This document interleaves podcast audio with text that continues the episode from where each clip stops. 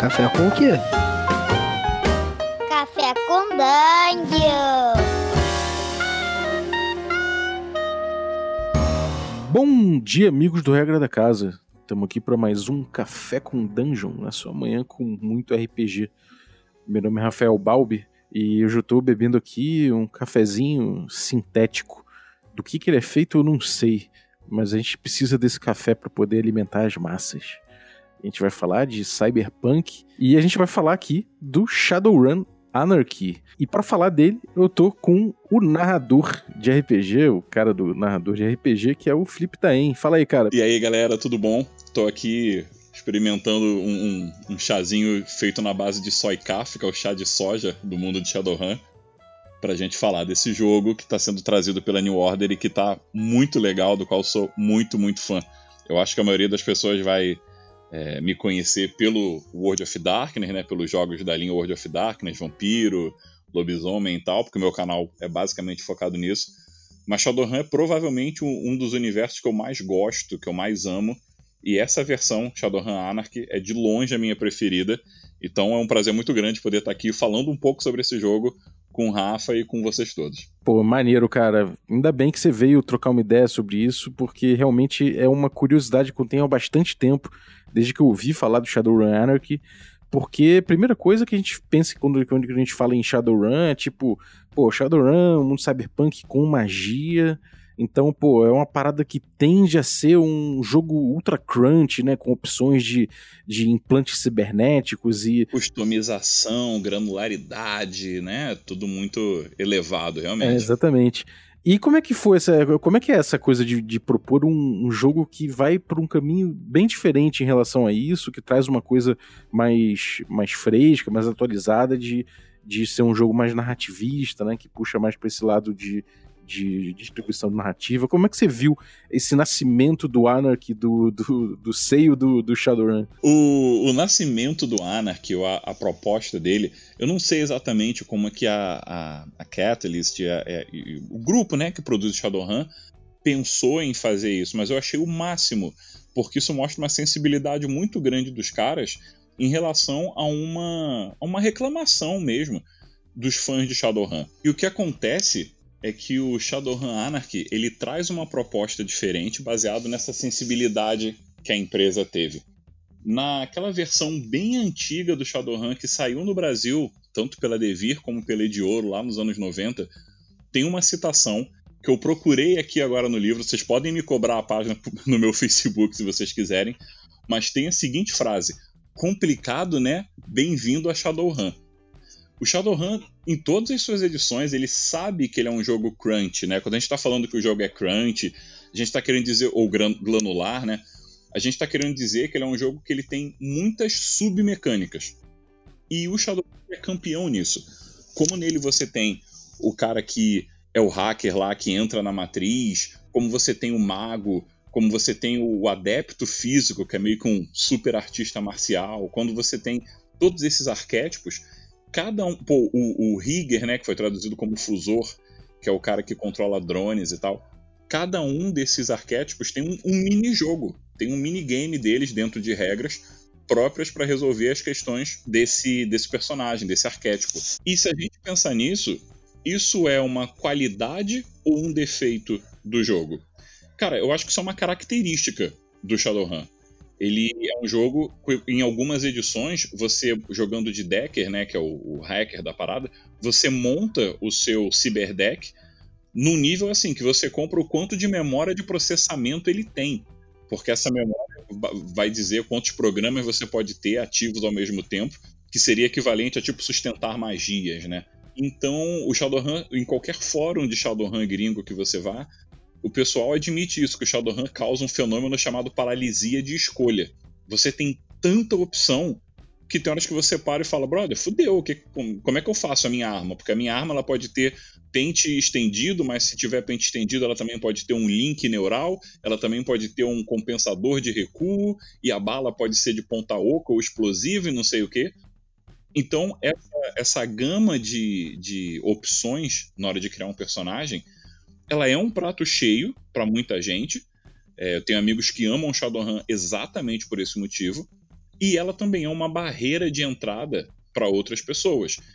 E eu me coloco nesse segundo grupo. É, você tem que ser muito envolvido com regra e gostar muito do crunch para jogar um jogo desse, né? Não somente isso, cara. Imagina o mestre. Porque se eu vou jogar de, de sei lá, de mago, beleza, eu decoro o sistema de magia. Mas o mestre tem que decorar o sistema de magia, o de veículos, o de combate. Porra, e aí é muito fácil de você dar um balão no mestre por ele não conhecer uma coisa, um aspecto do sistema, né? Mas essa é o, o grande barato dos jogos que são muito crunch, né? Se a gente voltar na época do D&D 3.5, o grande barato é, ah, eu tenho aqui um feat que você não pensou nele, agora que ele vai salvar o nosso grupo.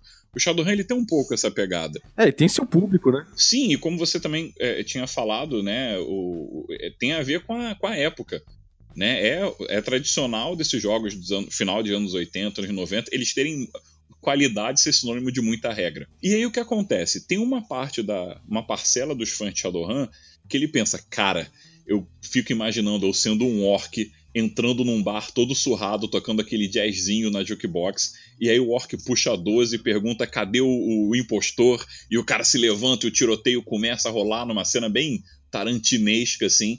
Só que aí quando eu olho pra regra para eu fazer isso, brother, essa cena que vai durar 15 segundos, em termos de rolamento de dado, ela vai durar uma hora. se todo mundo, né, se a galera não for muito expert já dentro do jogo. E o Anarchy, ele traz uma outra, um outro approach a esse mesmo jogo. Então, até aqui eu acho que a gente falou do Shadowrun antigo, né? Vamos falar do Anarchy agora. O Shadowrun Anarchy, ele é o mesmo universo, ele é o mesmo Shadowrun, não é uma dimensão paralela, não é uma outra continuidade, é o mesmo cânone, mas ele usa as regras bem diferentes. Ele não são regras simplificadas da quinta edição. É um outro sistema de regras chamado Kiwi System. Esse nome é importante porque kiwi, é, a tradução mais próxima em português seria oportunidade ou deixa. E esse termo, deixa, kiwi, ele vem do teatro. Então, o nome do sistema já está te dizendo que essa versão do Shadowrun, o Shadowrun Anarchy, ele é mais teatral, mais narrativista.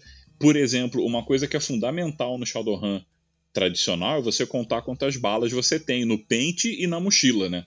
no Shadowrun Anarchy tem um parágrafo das regras que fala como é que você carrega uma arma fora da cena. Shadowrun Anarchy é um filme de ação e no filme de ação o cara carrega o pente pulando, dando cambalhota, se for o caso. Fazendo uma comparação assim com os jogos, é como se o Shadowrun original fosse um jogo tipo um Final Fantasy Tactics, onde você tem que observar tudo, pensar bem o que você vai fazer. É um xadrez com muitas opções né, de peça. Isso é o Shadowrun tradicional.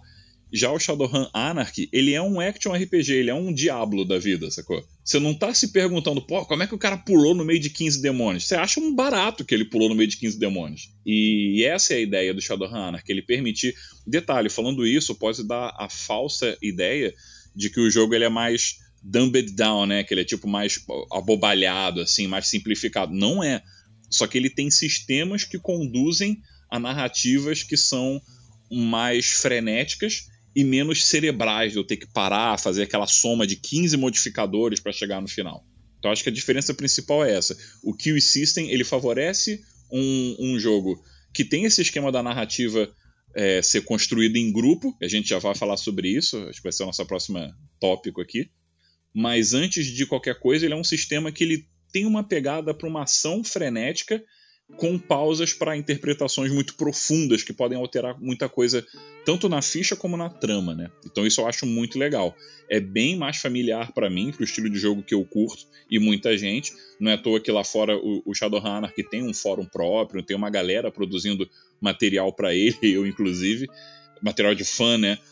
É, ele é muito mais modular e fácil de você manipular as coisas do que no Shadowrun original. Então ele ganhou um nicho bacana dentro do nicho do Shadowrun. Pô, que maneiro, cara. Você acertou. Eu queria, eu queria abordar o Kill System, de fato. Essa coisa de você ter aí uma, um, um, compartilhamento narrativo maior, né, do controle narrativo. Você acaba chamando jogadores, existe. Como é que funciona essa, essa compartimentação? Como é que se organiza isso dentro do Shadowrun Anarchy? Beleza, eu acho que a primeira coisa importante pra gente falar do Kill System é entender que o jogo mesmo entende que isso é uma proposta um pouco diferentona, dependendo do grupo. e que o Kill System funciona perfeitamente bem como um jogo mais tradicional, que é aquele jogo onde você tem um mestre com suas notas e sua aventura ali bem estruturadinha e os jogadores que vão reagindo a essa aventura, né, para poder avançar. E nesse, nesse ponto de vista mais tradicional, o Kill System funciona como um sistema de dice pool, que é o mesmo a mesma lógica do Shadowrun original, a mesma lógica do Storyteller, né? Você vai somar é, uma habilidade com um atributo, vai jogar aquela quantidade de dados, 5 ou 6 é sucesso, quem tiver mais sucesso ganha.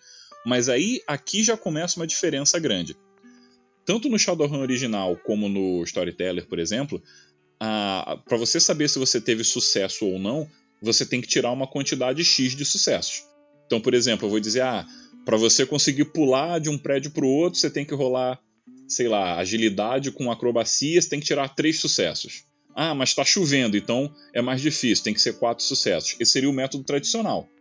No Anarchy, você não tem que bater uma quantidade de sucessos. O narrador joga uma pilha baseada em sucessos, baseado na dificuldade. Então, se a tarefa é fácil, o narrador joga quatro dados. Se a tarefa é mediana, ele joga seis, se eu não me engano. Com isso, a dificuldade e, e o, o, a margem né, de sucesso ou falha varia muito, é muito mais imprevisível, o que gera uma coisa assim, mais de você ter que improvisar com o resultado. Se eu falo que o resultado para você ter sucesso é, é, ah, três sucessos você consegue, e eu sei que você tem cinco dados, pô, no máximo tu vai ter dois sucessos a mais. Então, assim, não vai ser. Eu, eu sei que ou você vai passar ou não. Quando ao invés de eu ter uma margem de sucesso, eu tenho uma margem de dado, onde o narrador tem que ter sucesso na, rola na, na rolagem de dados, cara, tu pode ter dois, tu pode ter três dados, ter três sucessos, ou ter dez dados e ter nenhum. Ou seja, você tirou onda com uma coisa que era aparentemente impossível.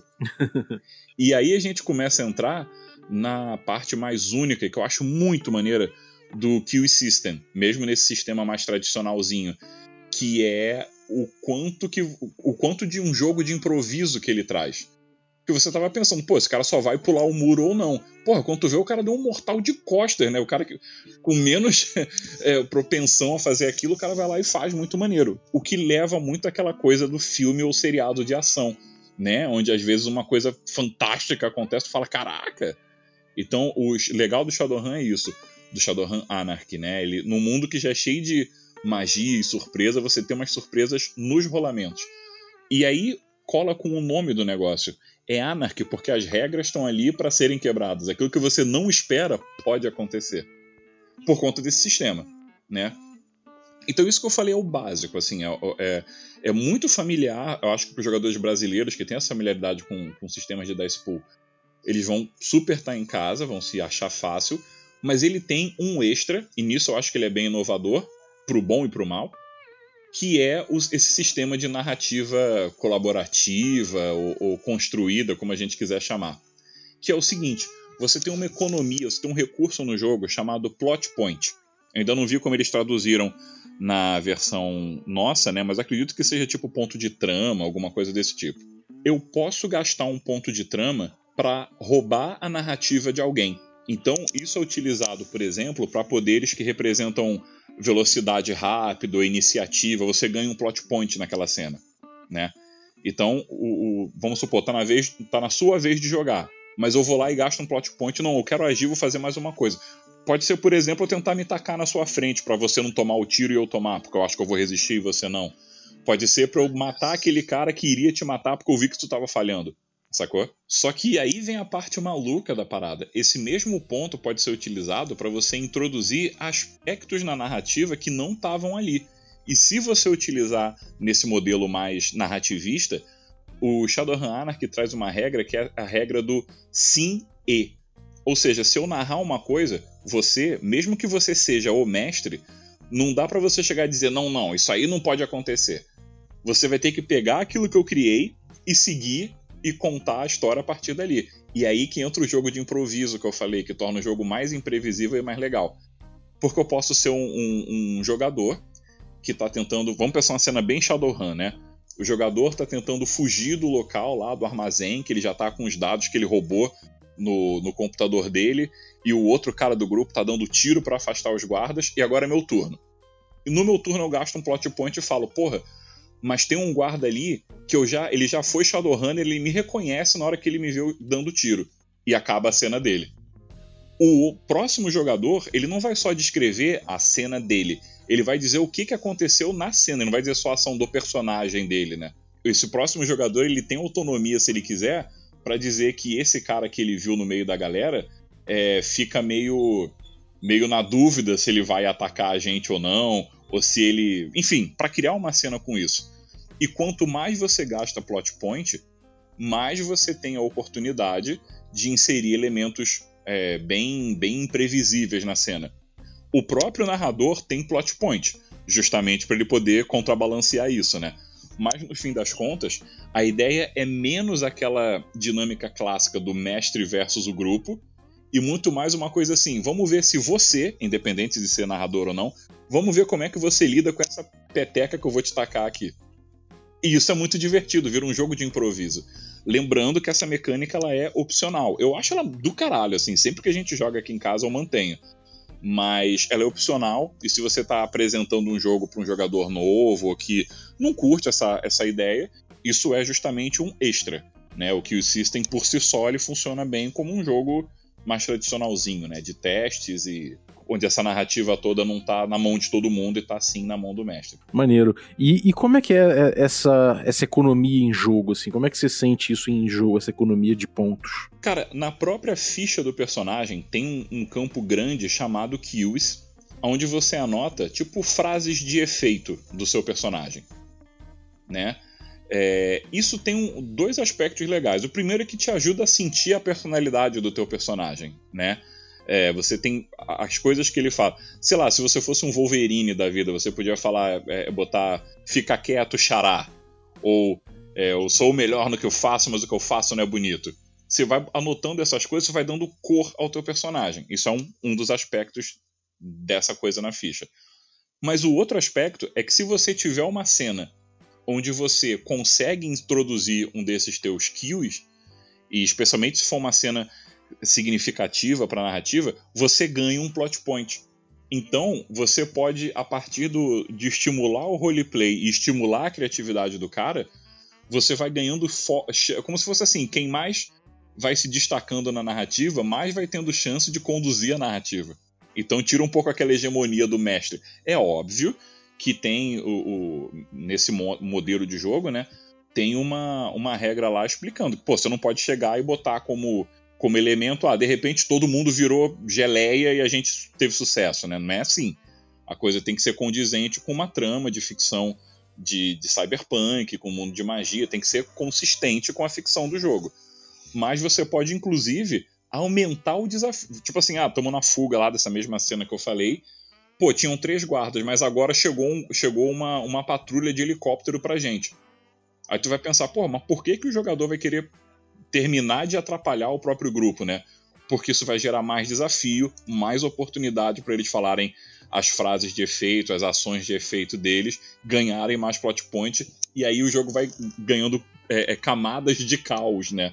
E vai virando, como o nome diz, uma anarquia, onde ninguém não tem aquela hegemonia do mestre. Todo mundo tem um recursozinho para não, peraí, eu quero ver essa cena no meu jogo. É, isso é muito maneiro. E isso é uma, é uma coisa bem moderna, né, cara? Da gente Quer dizer, moderno, tem uns 10 anos aí que as pessoas pensam nisso, né? De como controlar melhor o poder do mestre, de como distribuir melhor esse tipo de coisa. De construir mecânicas que permitam que todo mundo influencie na narrativa com um grau maior do que somente no meu turno eu faço isso, com o meu personagem. Essa dinâmica ela também serve a uns propósitos mais simples, como eu falei, ter ações extras, algumas ações específicas, tipo é, facilitar sucesso, ou, ou eu, eu como eu falei, né, o cara se tacar, usar tipo seu escudo, né, o escudo humano de alguma coisa, tem algumas ações que custam plot points também. Uhum. Então acaba que essa dinâmica ela não está atrelada a esse modo mais teatral do Shadowrun Anarchy, não. Ela é uma dinâmica do sistema, né, um ponto de recurso geral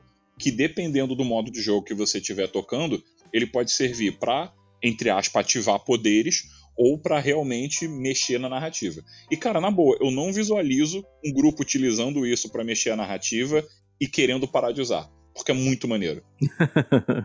maneiro. E, e, cara, essa busca por plot point, por renovar o pool e tudo mais, isso pauta muito o jogo? Eu imagino que, que, que é, é, acaba sendo o motor do jogo, né? Cara, isso. Eu não acho que isso nem paute o jogo, nem pause o jogo. Isso é extremamente intuitivo, no sentido que, pô, todo mundo já aconteceu isso, né, cara? O cara tá jogando, um jogador faz aquela frase ou aquela cena que a galera ri e fala, porra, maneiro. Ao invés de você falar, porra, maneiro, você vai pegar, no plot point o, o livro sugere que você use, né, o ficha de poker, algum tokenzinho. Você vai lá e vai entregar aquilo pro cara com orgulho, tipo, porra, tu mereceu, irmão, toma aqui o teu, teu plot point. É natural, né? É, mas ele não chega a ser uma coisa assim que domina o jogo. Especialmente se você jogar ele nesse modo mais tradicional, os plot points eles se renovam, se eu não me engano, a cada cena. Eu preciso checar o livro para falar com certeza, mas eles se renovam, né? Então você tem um, uma quantidade de recurso ali constante para influenciar o jogo, seja no ponto de vista de ativar certos poderes, ou seja no ponto de vista de, de ter mais controle narrativo. O livro chama de passando o microfone. Né? Tipo, você passa o microfone para alguém, pronto, agora você conta a história e depois eu me viro para seguir ela. É legal também porque acaba que não tem um jogador específico que vai ficar com, com o spotlight, né? Ele já, ele já resolve muito esse trabalho do mestre de de dividir o spotlight entre os jogadores, né? Sim, inclusive, você, o mestre pode olhar para a mesa e ver que, pô, o Rafael tá com cinco plot points, o Felipe tá com nenhum. Por quê? De repente vale a pena. Pô, Felipe, pode agir, cara. Pô, mas eu não sei o que fazer. Olha o teu kills. Vê quando é que você pode falar uma cena dessa. De repente o jogador, eu acho que isso é muito legal para jogador iniciante, inclusive. O cara vai pegar, fazer uma ou duas encenações meio forçadas, falando aquela frase nada a ver, mas na terceira ele já vai pegar o jeito. E quando ele pegar o jeito, ele vai ganhar um plot point. E com esse plot point, ele vai ser o primeiro a atacar no turno, que isso vai fazer a diferença pro grupo. Então, porra, você meio que vai condicionando organicamente ali, né? O jogo a, a participação mesmo, a entender que todo mundo participa um pouquinho. Como é que é um, uma troca de tiros, um, uma mortalidade, essa parte mais, mais de ação, né, do, do como é que funciona? O combate no Anarchy basicamente vai ser: o atacante joga sua pilha de ataque, referente ao que ele estiver usando, o defensor joga lá a sua pilha de defesa, e os sucessos subtraem um do outro. O que sobrar é dano que o cara tá levando, e aí entram aquelas condições clássicas, né? Tipo, se o dano vai perfurar a armadura, ou se ele vai ser, ser absorvido pela armadura ou não. E é basicamente isso. No seu turno você rola contra o pool do cara. No turno do cara, ele rola o dele contra o seu. E quem morrer primeiro, perdeu. Né? É, falando assim, pode parecer que o jogo fica simplista, mas, cara, pelo contrário. Ele tem bastante variáveis em termos de poderes, de efeitos de arma, de efeitos de magia, que tornam isso muito divertido. E até o, até o gasto dos pontos, né? Exato. Além do próprio. Exato.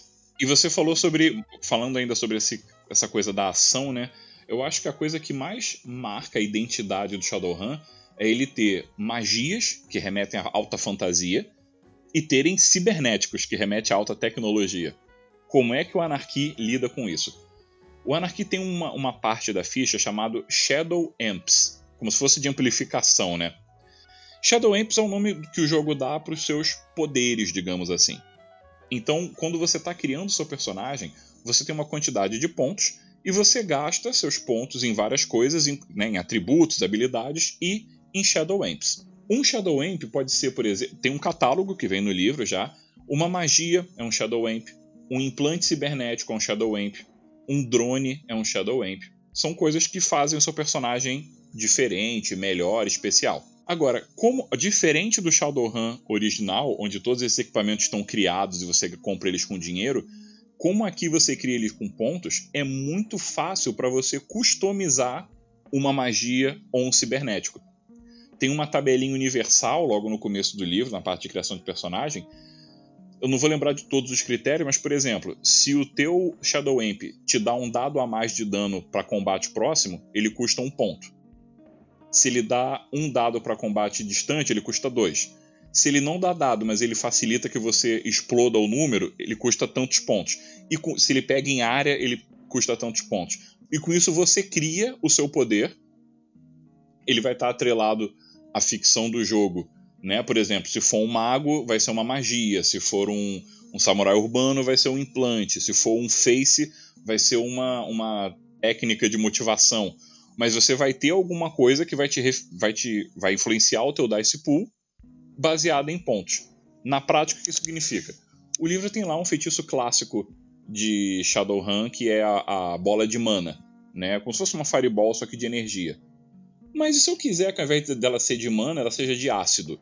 Eu posso fazer isso. Eu compro que ela vai pegar em área, eu compro que ela vai dar dano overtime, né? Que ela vai dar dano nos turnos subsequentes. Beleza, eu customizo ela, pago os pontos diferentes para poder usar. Um dos materiais mais legais que a comunidade gringa fez foi que eles pegaram os três drones mais clássicos do Shadowrun. Cara, eles fizeram uma engenharia reversa de ponto para aquela porra e você consegue criar qualquer drone de qualquer jogo, de qualquer ficção, usando esse sistema. Ele sai balanceadinho e aí você pode ter um, um fusor que realmente tem os drones customizados, né? Então, ah, se meu drone tiver uma arma, custa X. Se esse drone não custa minha ação para ser ativado, ele custa mais isso, mais aquilo. Lembra um pouco, talvez, o sistema de GURPS antigo, né? GURPS Super, onde você vai comprando os poderes e customizando. Lembra um pouco isso. E eu acho isso fantástico, porque é o mesmo sistema para tudo. O, o dano é dados a mais na hora de rolar o dano. Ponto final. Claro, se for uma magia e ela for espiritual, ela vai dar dano em espírito, não vai dar dano numa parte física, e vice-versa. Isso está bem estipulado também na regra. Mas o, a facilidade que você tem para criar poderes realmente únicos, que condizem com o universo do Shadowrun, né, que é onde sempre tem um segredo, sempre tem um mistério, Porra, isso é do caralho, cara. Isso é muito legal. Dentro disso aí, você no, no Shadowrun, normalmente você tem essa. Você até citou isso, né? Essa compartimentação dos problemas, né? Você tem o, o, cara que é o hacker lá, ele, ele às vezes fica muito tempo ali numa, numa narrativa particular, né? Um jogo solo, né? É, num jogo solo praticamente. Ele tem alguma proposta para amarrar isso de alguma forma diferente? Ou costuma é, essa compartimentação da narrativa continua acontecendo no, no Anarchy? Ele tem essa proposta, mas essa eu acho que ela nem é do Anarchy, eu acho que ela é da quinta edição mesmo. Da quarta edição para cá, surgiu um negócio no Shadowrun. Isso foi associado a um evento no mundo, tá? Que foi o surgimento dos, tecnal, dos tecnomantes e tal. Que a ideia é a seguinte: os, o, o, a Matrix agora, né, ela é toda virtual e, e, toda sem fio. Paralelo a isso, além do mundo ser mais wire, porque isso é muito engraçado, né? Quando Shadowrun saiu mesmo, era um futuro onde tudo era. não, não existia Wi-Fi. Que não existia no nosso mundo ainda. Mas depois que isso passou a existir, a ideia é a seguinte: além da realidade virtual, existe a realidade aumentada. Aquela coisa tipo Minority Report, né? O cara tá lá clicando no vazio, mas no visor dele ele tá vendo tela, teclado, as coisas todas. Então quase tudo no universo Shadowrun tá ou ligado a uma rede sem fio e ou ativado por interfaces de realidade aumentada que só o usuário tem. O que isso transforma na prática o hacker numa espécie de clérigo onde ele pode dar buffs e debuffs nas coisas que todo mundo faz, desde um telefonema até ativar um cibernético. Por exemplo, uma coisa clássica do Shadowrun é a empresa DocWagon, que é uma empresa de seguro de vida que o Shadowrunner compra um contrato e quando ele está morrendo, aquele troço dispara um bip, a DocWagon vem de helicóptero, se for o caso, numa zona de guerra para te resgatar.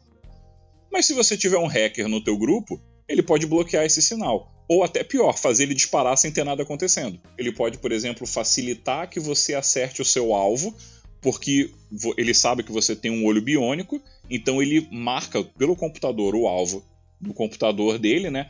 E passa a coordenada para você. Isso vai refletir em, em dificuldade reduzida para certos tiros, né?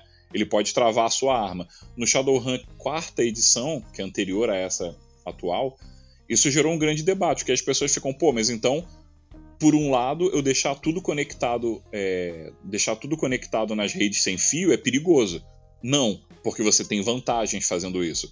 Eu não vou lembrar de todos agora. Isso que eu estou falando tudo é da quinta edição, tá? Isso aplica. A, é, é do Shadowrun, na verdade, dependente da edição.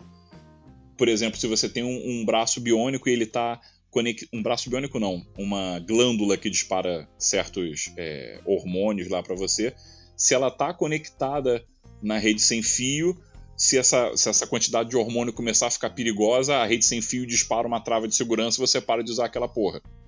Se você desconecta, você pode usar sem parar, mas você corre um risco. Então sempre tem um pró e um contra de você estar tá conectado nas redes sem fio. e se você estiver conectado, o hacker pode te encontrar. Ainda você pode ter aquela coisa do jogo solo, onde o cara se conecta, né? Mas a maioria das vezes que um hacker vai fazer uma invasão de rede, ele vai fazer isso por realidade aumentada, onde ele vai estar tá como se tivesse uma tela feita de luz, né? Que só ele está vendo no meio do tiroteio. Dependendo da situação, pode valer a pena, porque isso faz diferença nos bônus do cara. Ele pode se, se abaixar numa cobertura e ficar lá viajando, né, plugado literalmente na, na matriz, enquanto o tiro está comendo. Mas ele tem a opção de fazer isso enquanto ele atira. Cheio de modificador e penalidade. Mas. Mas rola. Rola. Quebra essa coisa do, gente, vamos parar que chegou o turno do Decker. ele tá inserido no mundo, né? Tá inserido no mundo. O mundo tá inserido no mundo, né? Com essa coisa da rede, tudo tá conectado. Maneiro, cara. E, bom, é, passada essa parte mais do crunch, da parada assim, do funcionamento, as dinâmicas e tudo mais, como é que a gente, a gente encara isso em relação à compatibilidade com outros módulos que, já, que o Shadowrun já tem? Rola de usar, não rola? Como é que é? No final do Shadowrun Anarchy tem uma tabela de conversão. Então eu posso, por exemplo, pegar um, um equipamento do Shadowrun quinta edição ou um NPC e traduzir de um para o outro com facilidade. É mais fácil traduzir do quinta edição para o Anarchy do que o contrário tá? Mas rola, de qualquer forma rola.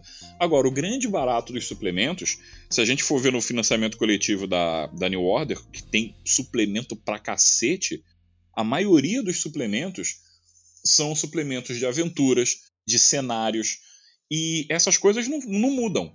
Né? O que vai mudar são as regras que regem ali aquelas coisas. Mas um dos suplementos que eu acho mais legais, que vem no financiamento coletivo, inclusive, é o suplemento da Metrópole, que é a versão do Brasil no mundo de Shadowrun.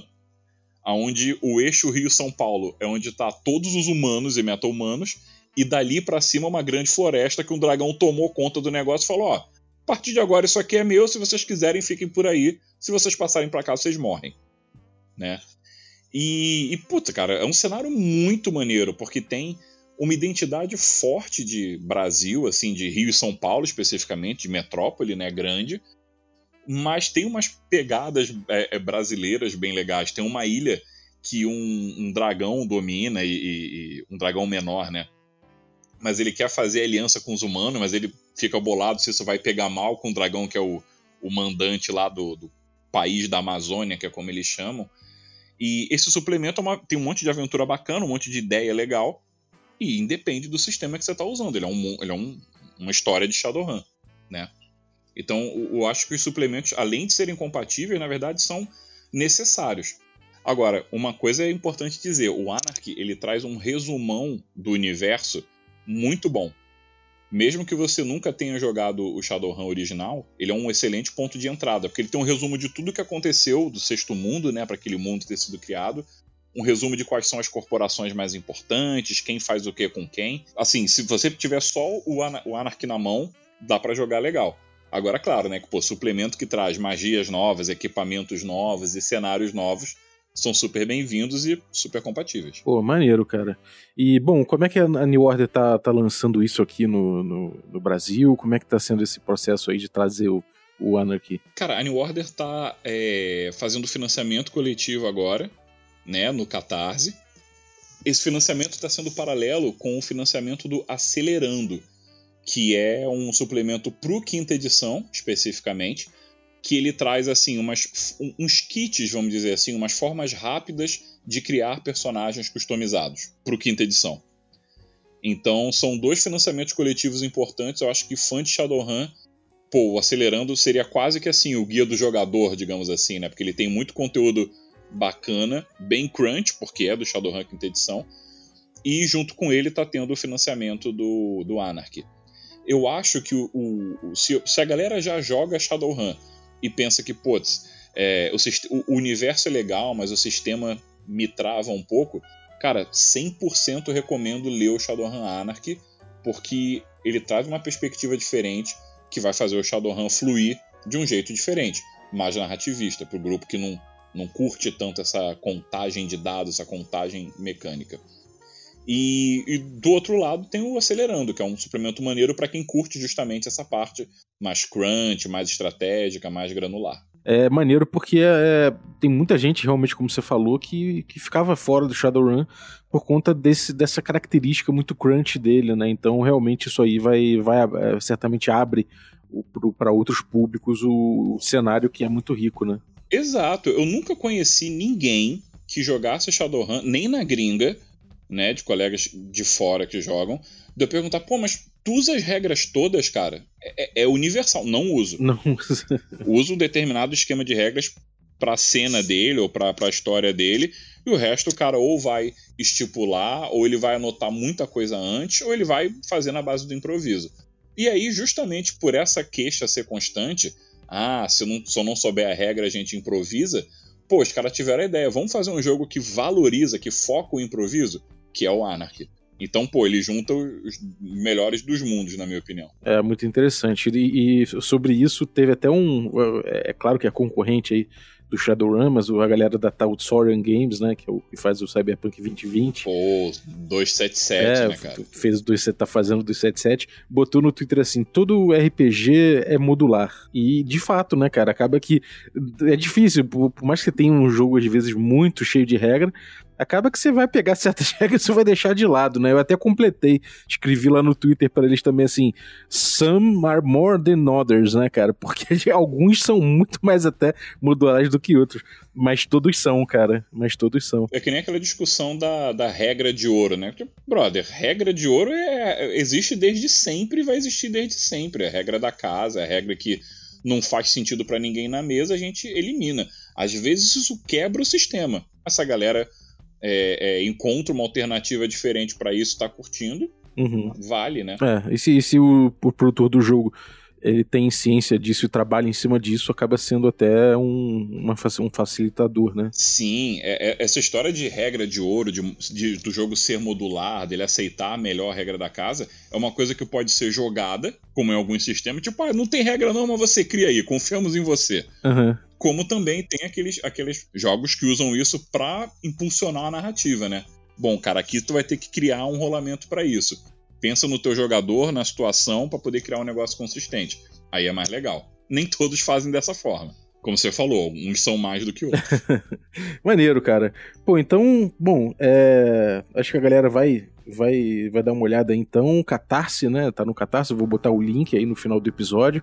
E você, cara, que você tem produzido aí pra Shadowrun Anarchy, você falou que tem material teu, e o que, que você tem produzido fora disso aí no, no, na, na tua vida? Bom, cara, primeiramente, o canal Narrador de RPG não acabou, para quem me conhece de lá. Eu só tenho tido muito, muito, muito trabalho é, de vida real, né? E, e não tô podendo fazer tanto as minhas meus vídeos com tanta frequência, mas tem vídeo engatilhado aí para ser editado, inclusive. Então, em breve, narrador de RPG vai aparecer coisa. Para Shadowrun Anarchy, quando eu já jogava é, é, a versão americana, eu tenho um resumão de tipo um fast play, né? Que eu tinha comentado com a galera das comunidades de eu liberar ele quando o jogo saísse. Tipo um resumo de, com todas as perícias, todas as magias, né? E a tradução, acho que isso é o mais legal, a tradução desse guia de criar o próprio drone esse, esse sisteminha. Que foi a galera do. Justamente foram os caras que fizeram a errata do Shadowrun é, Anarchy lá fora, né, na gringa. Ah, pô, os caras são super apaixonados pelo sistema, tem uns um sites só de Shadowrun Anarchy. E aí eu, vou, eu tô traduzindo alguma dessas coisas como fã, né? Não, não faz parte do financiamento, é uma parada de fã mesmo. Pra gente poder ter mais coisa para brincar quando pegar o jogo. Maravilha, cara. Então, pô, valeu obrigado por trazer o Shadowrun aqui pra galera e valeu por trazer toda a tua, tua experiência aí com o jogo e com o RPG, cara. Como sempre, valeu. Eu que te agradeço por mais um, um café com Dungeon, nosso café sintético aqui. Fico feliz por poder participar disso, falar de um jogo que eu gosto pra cacete, com um universo que eu amo, que é o Shadowrun. É, muito provavelmente a gente vai ouvir falar de Shadowrun no narrador de RPG, inclusive. Para quem não conhece ainda, vai lá no YouTube, Narrador de RPG, o meu canal, tem bastante material sobre World of Darkness, né, principalmente. E me chamem no Facebook pra gente tocar ideia sobre nerdices aí. Fiquem em casa, lavem as mãos. Boa, cara, valeu. Então, obrigado aí pela participação e valeu você que ficou ouvindo a gente até agora. Muito obrigado pela sua audiência e muito obrigado pra galera que torna essa aventura possível. Nossos assinantes Café Expresso, nossos assinantes Café com Creme e os nossos Café Gourmet. Galera, muitíssimo obrigado. E se você quiser também se tornar um assinante, picpay.me barra café com dungeon. Chega lá, a partir de 5 reais você pode participar do nosso grupo de Telegram, ainda recebe é, conteúdo extra e participa de sorteios. Então, chega lá. Queria agradecer também o Yuri Sayer, camarada aí do grupo de OSR do WhatsApp. Muito obrigado pela vinheta fofa, cara. Valeu mesmo.